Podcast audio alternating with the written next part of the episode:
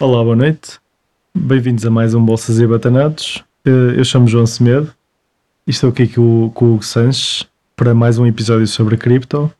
E Olá. hoje vamos falar, eh, como o Hugo prometeu, eh, para o bem ou para o mal no último episódio, vamos falar sobre o white paper de Bitcoin, a ver se conseguimos explicar um bocadinho um dos documentos base de todo o espaço de cripto e, e foi o documento que surgiu num dos fóruns da internet e que acabou por mudar tudo.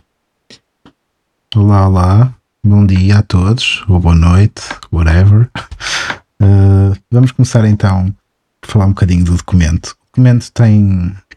Queres o partilhar, antes, antes, só antes de começarmos, Hugo, queres partilhar aquilo que descobriste há bocadinho sobre a data em que este documento foi lançado? Ok, podemos começar por aí. Portanto, hoje é dia 31 de outubro e para os ouvintes mais atentos, é o segundo episódio que estamos a gravar hoje.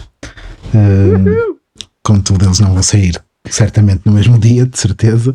Oh, Uh, hoje é dia em que faz 12 anos que o white paper da Bitcoin foi lançado. Yay! Muito bem, muito bem. Portanto, foi há 12 anos que, teoricamente, Bitcoin, o conceito foi lançado assim ao público.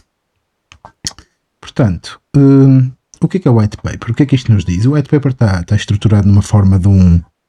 uma espécie de um paper científico, começa com um pequeno resumo, hum, muito geral daquilo que eles pretendem com isto. Depois está, está dividido com introduções, introdução, depois tem vários capítulos pelo meio e termina com uma conclusão lógica.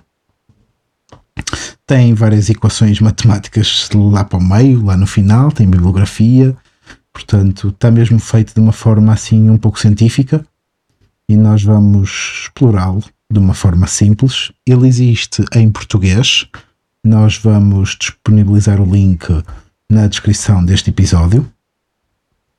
E se calhar vamos começar a falar do white paper. Portanto, sobre o, sobre o resumo, eu acho que não há muito a dizer. O resumo é, é muito claro, ele explica aquilo que nós já fomos explicar nesta minissérie de cripto, eh, de qual é o objetivo do- da Bitcoin, é mandar, eh, mandar fazer, efetuar um pagamento online de uma pessoa ou de uma entidade para outra, sem ter que usar uma instituição financeira e sem ter que confiar propriamente eh, numa entidade eh, centralizada que domina a rede. Quanto à introdução, João, o que é que tens a destacar?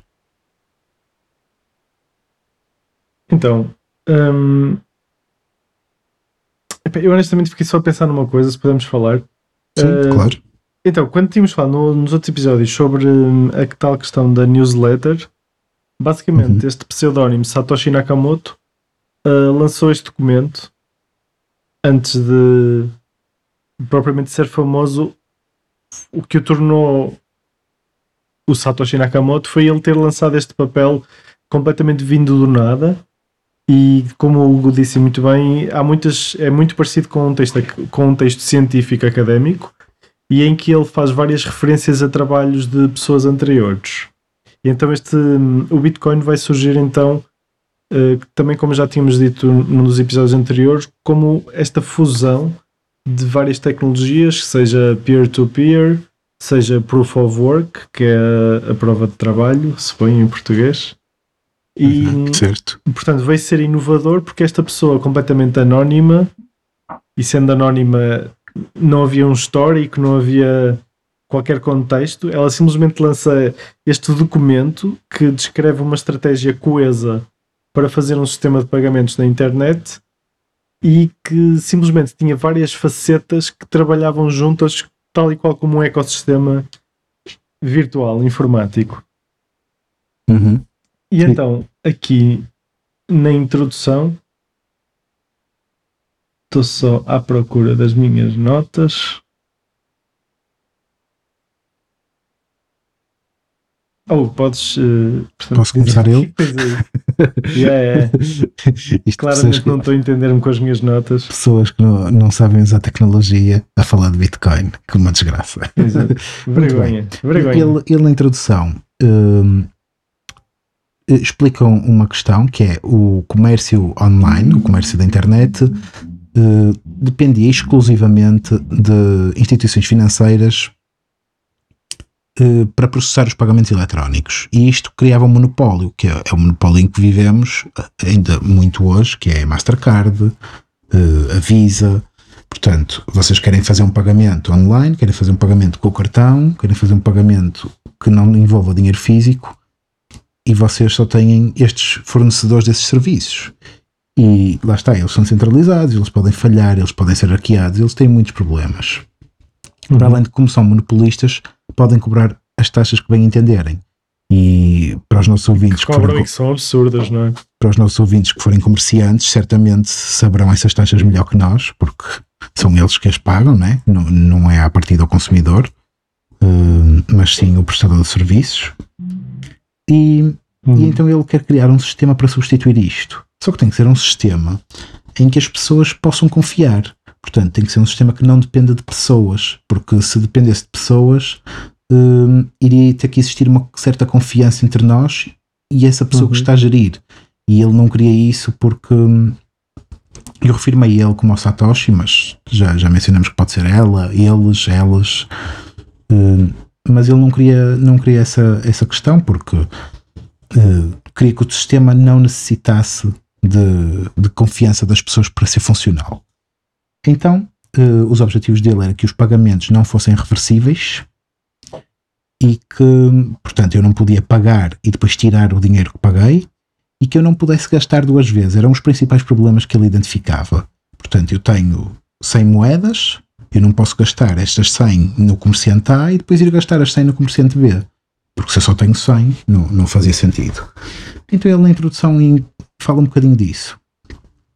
Uh, depois temos o capítulo mais à frente onde ele define as transações, como é que isto vai funcionar, como é que este sistema em concreto vai poder funcionar. E é onde ele começa a explicar um pouco da, da blockchain. Ele vai aqui buscar conhecimentos que já, já existiam, vai buscar conhecimentos à criptografia e às assinaturas digitais, que o, que o João já mencionou no, no primeiro episódio. Uh, queres, queres comentar aqui? Ele tem aqui um gráfico, portanto, se quiseres comentar mais ou menos como é que isto funciona, a parte da assinatura, verificação. Uhum. Então, basicamente, cada transação nova é feita com a base da transação anterior, a que é adicionada uma assinatura de, do dono atual da chave e que vai permitir eh, enviar o Bitcoin para outro endereço porque há a tal confirmação criptográfica de que após aquele bloco, após aquela transação, surge a outra transação eh, sequente e que vai ter a outra, a outra nova assinatura da chave nova. E, yeah. Exatamente. Ele, um, depois entramos aqui nos, nos pormenores mais técnicos em que ele fala um pouco dos nodes e fala da questão da do proof of work, de como é que isto funciona, como é que em quem é que eles vão confiar. Portanto, vão sempre confiar na rede maior.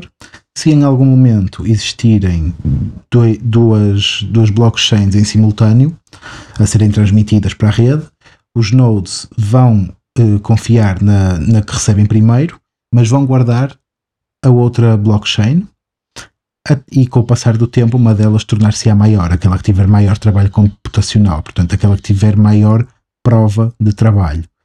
E é essa que passa a ser a, a blockchain que, em que a rede confia. Portanto, isto é tudo matemático, isto é facilmente verificado um, e muito dificilmente, para não dizer impossível, hackeado. Uhum. Portanto, ele fala, isto, fala aí disso. É isto facilita a utilização de computadores para, por forma matemática, não, não ter que haver nenhum passo em que há espaço para um humano intervir. As coisas uhum. seguem-se umas às outras matematicamente, os possíveis erros são, são colmatados utilizando soluções matemáticas. Exato. E lá está, como é uma questão matemática, eliminamos aquela questão que ele queria da confiança. Nós não temos que confiar uhum. em ninguém, nós, no fundo, só temos que acreditar na matemática. Hum, uhum. Pronto, ele depois coloca, coloca, re, uh, coloca uh, Posso agora só regras? dar aqui um exemplo disto que estamos agora a falar, Hugo? Sim, sim, sim, sim, claro. Então, por exemplo, uma, uma deste, um exemplo para isto que estávamos a dizer da solução ser matemática e ser independentemente uh, executada sem humano nenhum é, por exemplo, o ajuste da dificuldade.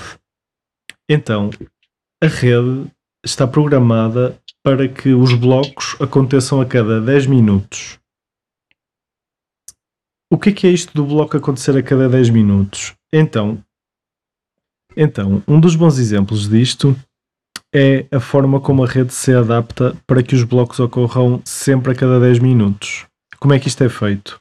Uh, existe uma função que é o SHA-256 que é, origina aleatoriamente um conjunto de caracteres que são totalmente aleatórios. O SHA-256 torna todo o processo completamente opaco e faz com que seja impossível aplicar qualquer lógica para, para controlarmos que resultado de caracteres é que vamos obter. Bitcoin cria uma forma de controlar, de, de criar ordem no caos, que se resume a impor um dado número de zeros que, que o número tem que apresentar no início. Ou seja, são, vamos dizer, são 40, 50 caracteres e a rede, neste momento, diz que, hipoteticamente, diz que são precisos no mínimo 3 zeros seguidos no para início. que aquele hash, no início, sempre no início, para que aquele hash seja aceite. Se for muito fácil conseguir um número, isto é tudo feito por tentativa e erro, vamos tentando, tentando, tentando, até que aleatoriamente, por acaso, temos um número com o dado número de zeros que a rede exige. E quando dizemos 3 zeros, se tivermos um, um hash com 5 zeros, a rede também não se vai importar, tem que ser 3 ou mais zeros. Uhum. Quando isto é, é, conseguido, a rede vai registar há quanto tempo é que, é que tinha sido descoberto o bloco anterior. Ou seja, se, as, se a rede está num nível de dificuldade demasiado baixo e as pessoas estão sempre a acertar no resultado, a rede vai exigir progressivamente mais zeros. E vice-versa para quando há menos pessoas a, a, a tentar descobrir o, o, resultado, a fazer mining na rede, e então ela diminui o número de zeros se houver menos pessoas a fazer isso. E então este problema que se poderia pensar que seria necessário um humano para calibrar e é quase, é quase um, um paralelo no fundo com, com as taxas de juro que os bancos centrais fixam, mas que isto é tudo fixo de forma matemática. Uhum. Exatamente. Aliás, a, a rede tem um protocolo segue um protocolo e é por isso que ela funciona, porque esse protocolo foi elaborado no início, foi incorporado na rede e ninguém lhe mexe. E a rede segue exatamente esse protocolo, que é esse, por exemplo, da, da dificuldade, faz parte do protocolo da rede.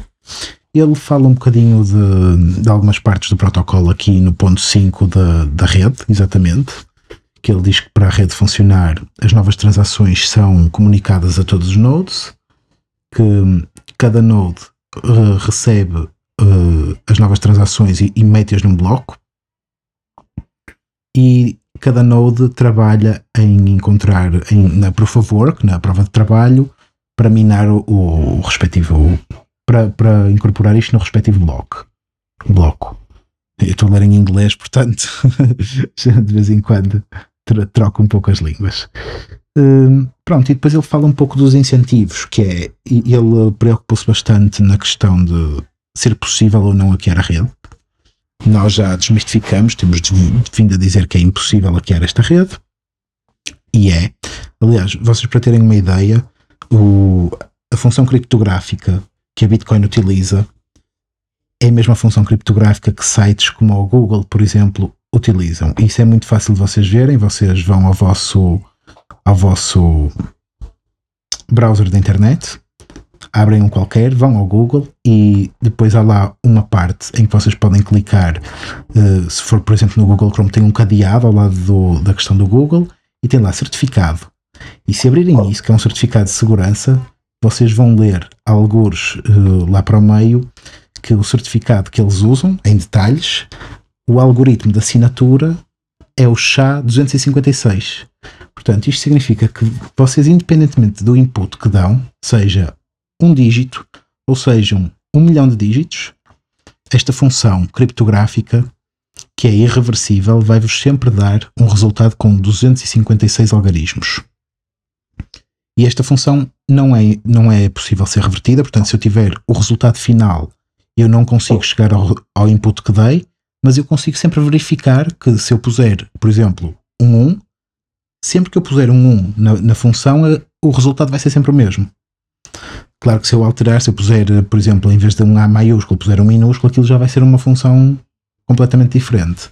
Portanto, ele pensou uh, em segurar a rede com isso e, e ainda pensou noutra questão, que é que incentivo é que há, que incentivos é que existem nesta rede? Começa, começa, por exemplo, por falar dos incentivos dos miners uh, aí aos nossos ouvintes e eu depois, se calhar, explico os incentivos que os hackers podem ter ou não para tentar roubar pessoas. Uhum. Ok. Então, uh, os miners no espaço estão numa posição em que o objetivo deles é descobrir o máximo número de blocos possível. Para isso, eles podem recorrer ao máximo número de computadores possíveis. Claro que estes computadores, uh, a tentar resolver este problema, vão gastar uh, muita eletricidade, que a par dos custos de hardware, é, é o principal custo de, dos miners. Os miners, então, em troca de estarem a tentar uh, descobrir este, este bloco e de, no fundo, assegurarem a rede desta forma, vão receber Bitcoin cada vez que conseguem então encontrar um bloco.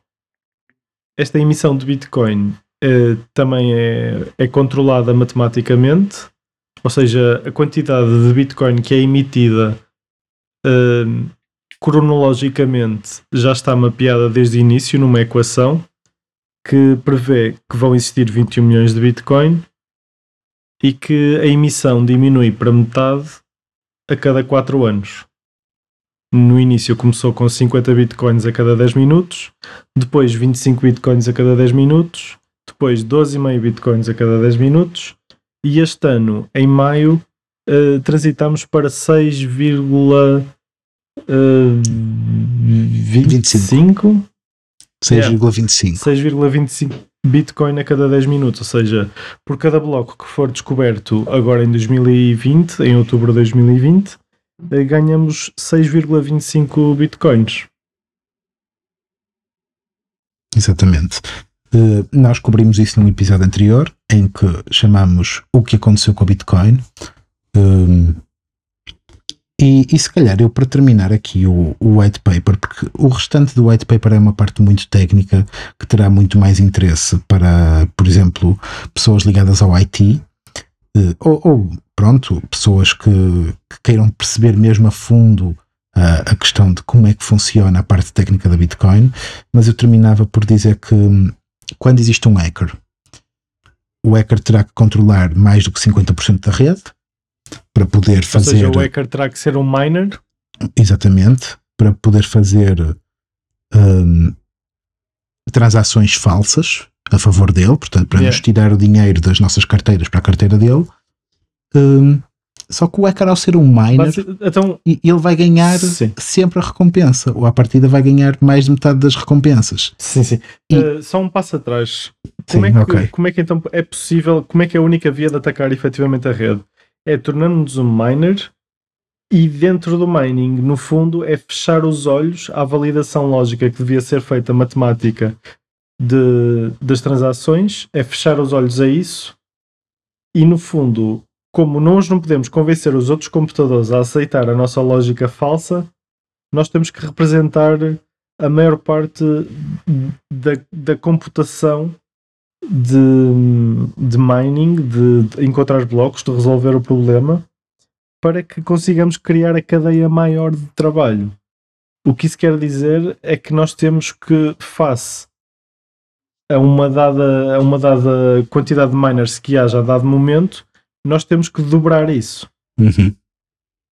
Temos que ter mais do que tudo, todo o outro lado combinado para podermos fazer isso. E, e, e o que é que acontece se nós efetivamente tivermos esse poder? Pois, se tivermos esse poder, uh, nós estamos a ganhar as recompensas de ser miners. E se estamos a ganhar as recompensas de ser miners, nós estamos a ganhar, portanto, neste momento, 6.25 eh, bitcoins a cada 10 minutos. E fica a questão: se vocês ganhassem 6,25 bitcoins a cada 10 minutos com bitcoin. Quanto é que isso é hoje em dia, Hugo? Com bitcoin quase a 14 mil dólares, portanto, essa é uma questão de fazermos aqui. 100 mil dólares, muito, 90 e tal mil dólares. A cada 10 minutos. A cada 10 e, minutos. Eu ponho a questão: compensaria hackearem a rede ou ficavam simplesmente como miners normais? Pronto, foi, um, foi uma das questões que ele colocou. E... Exato, até porque se hackeassem a rede e roubassem Bitcoin a outra pessoa ou uma, alguma coisa que destruísse a confiança das pessoas na rede, o preço ia o cair. preço do Bitcoin que vocês estavam a roubar ia cair, o que vos ia prejudicar, ser bastante desfavorável. Por isso, cá claro. mais vale cooperar em vez de atacar se efetivamente conseguirmos ter mais poder de processamento Portanto, do que toda a gente no resto do mundo combinado. Se o objetivo de alguém for ser rico de forma assim mais maldosa, essa pessoa mesmo assim tem incentivo, ganha mais a não roubar contas, mas sim a ser miner. Se tiver poder para isso. Exatamente. Que é, é, lá está, este sistema de incentivos foi extremamente bem pensado, porque até, até conseguiu excluir o incentivo de se roubar, que é uma coisa que não é fácil nos dias de hoje. Pronto, eu acho que damos por encerrado o white paper. Ele depois aqui fala de parte de cálculos. Ele ainda tem vários, vários gráficos aqui pelo meio, várias tabelas. Um, e se calhar voltávamos a falar do que prometemos na, no episódio anterior das exchanges. Vamos começar a explorar um bocadinho um, o que é que são. Nós falamos em opções de Bitcoin e falamos em futuros de Bitcoin. Portanto, vocês já sabem que podem comprar e vender criptomoedas normalmente e nós falamos que existem eh, estas possibilidades de também investir em Bitcoin que envolvem alavancagem. Se calhar organizávamos da seguinte maneira: eu posso falar da questão das opções e o João fala da, da parte dos futuros, porque se calhar estamos mais familiarizados com isso. Bem que eu recentemente também Perfeito. tenho feito muito futuros, mas comecei, comecei por opções e era, era o meu predileto.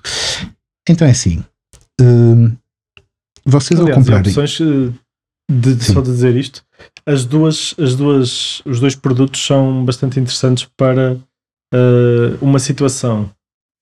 Para várias situações, uh, ou seja, um, embora os futuros permitam mais a maior alavancagem, as opções continuam a ser muito interessantes também e superiores aos futuros, se calhar em, em alguns contextos, e podem sempre ser utilizadas de forma conjugada.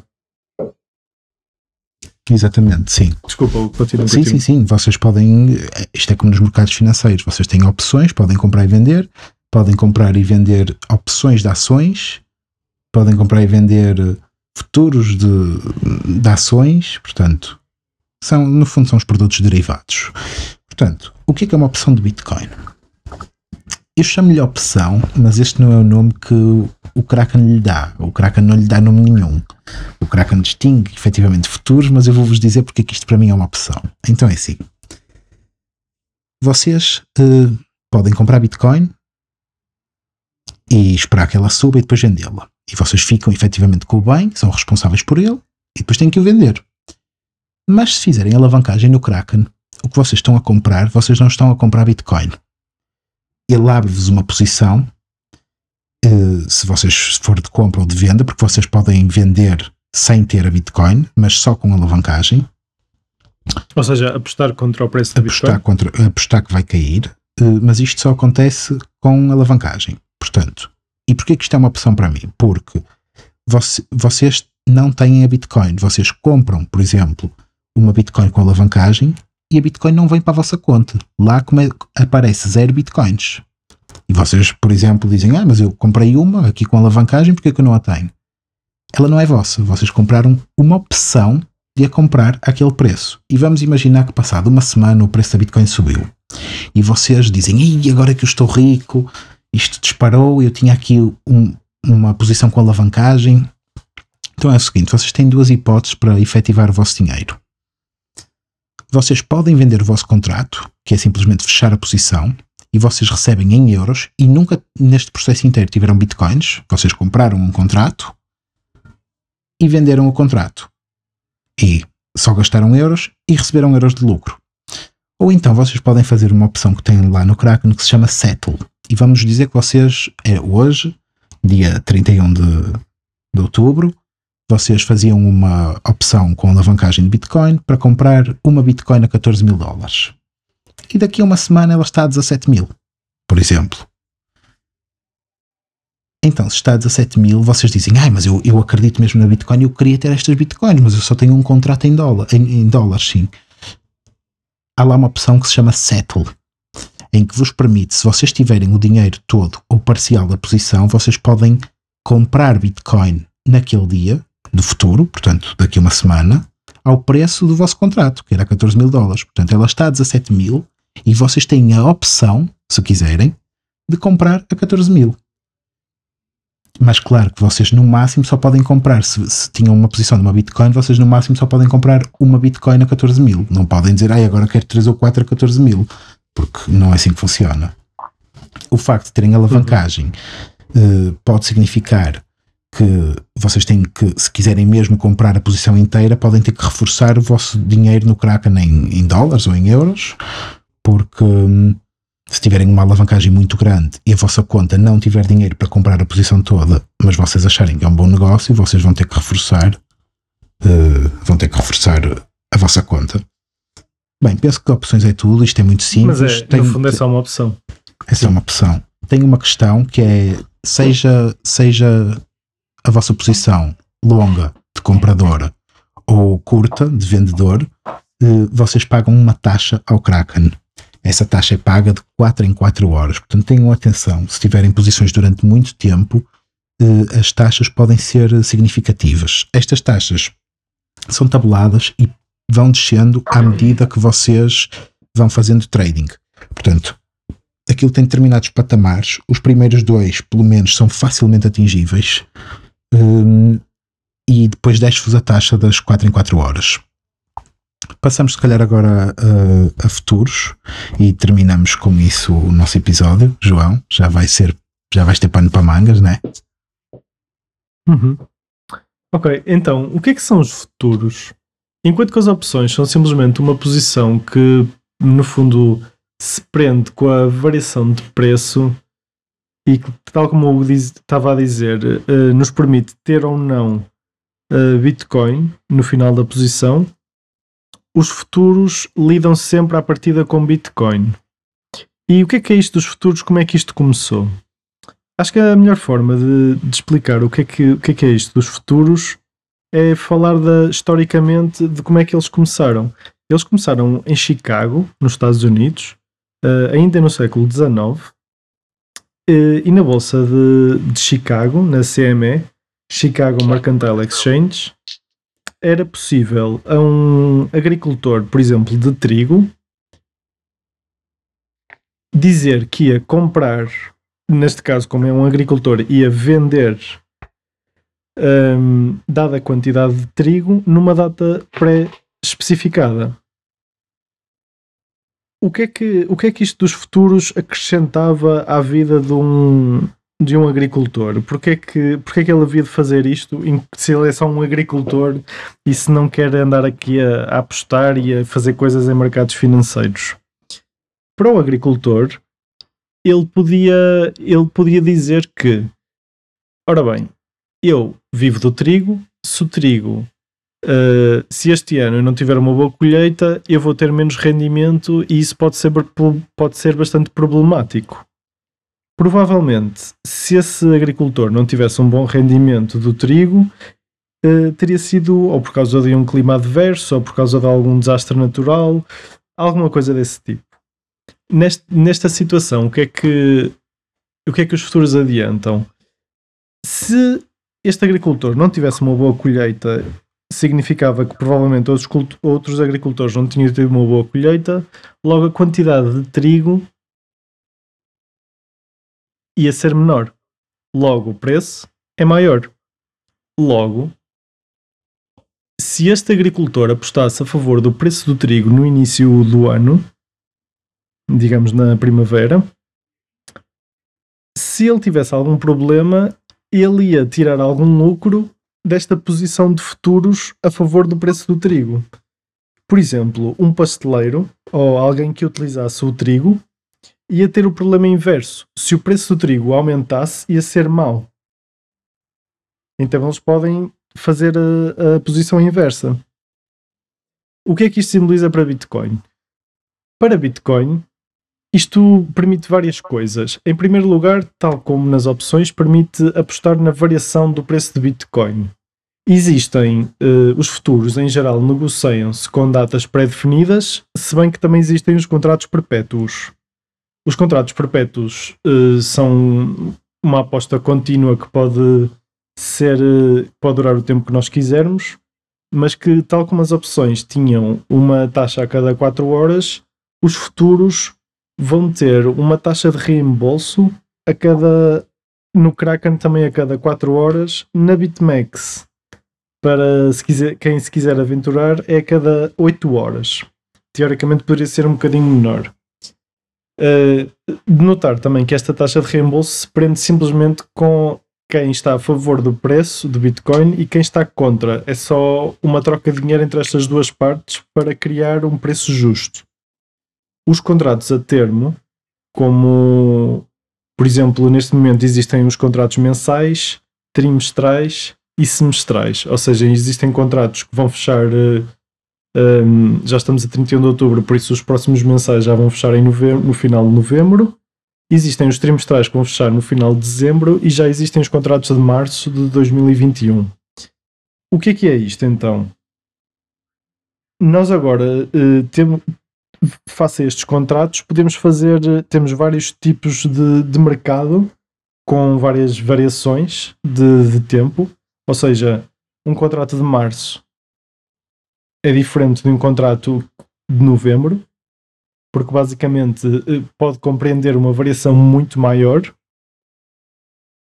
E temos contratos mais pequenos que, pronto, são completamente diferentes. No fundo, os futuros o que é que permitem?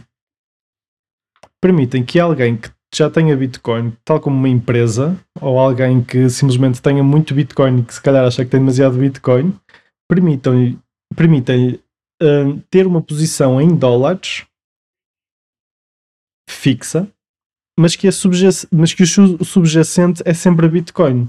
Ou seja, se eu, por exemplo, uh, sou uma empresa que tem que lidar com Bitcoin, mas tem e tem que ter muito Bitcoin, como por exemplo o Kraken, uh, se por qualquer motivo eu estou a guardar uma parte da liquidez em Bitcoin, se o, se o preço do Bitcoin for contra mim, se descer, isso vai ser mau para mim. Então o que é que eu posso fazer? Eu posso apostar contra o preço de Bitcoin. Em Bitcoin. Ou seja, eu estou a pôr aqui este Bitcoin de lado e estou a apostar que o preço vai descer. O que é que isto faz?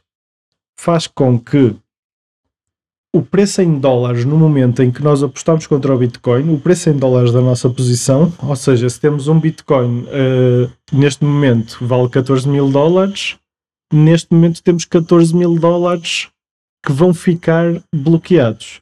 Isto é, se fizermos uma. se vendermos com uma alavancagem de 1. Uhum. Esta, o, o que isto faz é que basicamente temos sempre este valor de dólares independentemente do preço de Bitcoin. Se o preço subir, nós vamos ter menos Bitcoin que representa os mesmos dólares porque o Bitcoin, uma menor parte de Bitcoin é, são os mesmos dólares. Se o preço descer, vamos ter mais Bitcoin, porque é preciso mais Bitcoin para a mesma quantidade de dólares. Além disto, os futuros uh, a termo, como é o caso dos de novembro, dezembro, março, uh, permitem-nos não pagar taxas nenhumas, só de entrada e de saída, e sem ter que pagar estas tais taxas a cada 8 horas. Em troca disso, o, um, em geral existem premiums, ou seja, o preço de, dos contratos de março é um bocado mais alto que o preço real. Se calhar, digamos, é 400 dólares acima do preço real atual. Os contratos de dezembro, se calhar, são 150 e os contratos de novembro são 10 dólares acima do preço real. Suponhamos. Uhum. Um, porque no fundo é, as pessoas estão a valorizar quanto é que significa não pagar taxas durante aquele período de tempo e face à possível variação. Pronto, uh, sem entrar assim muito em, um, grandes estratégias e coisas mais aprofundadas, acho que isto é uma boa introdução de futuros e uma boa utilização para que é que eles são úteis. Sem dúvida. Acho que deu para perceber até o que é que são futuros no, nos mercados mais convencionais, pela parte histórica que explicaste.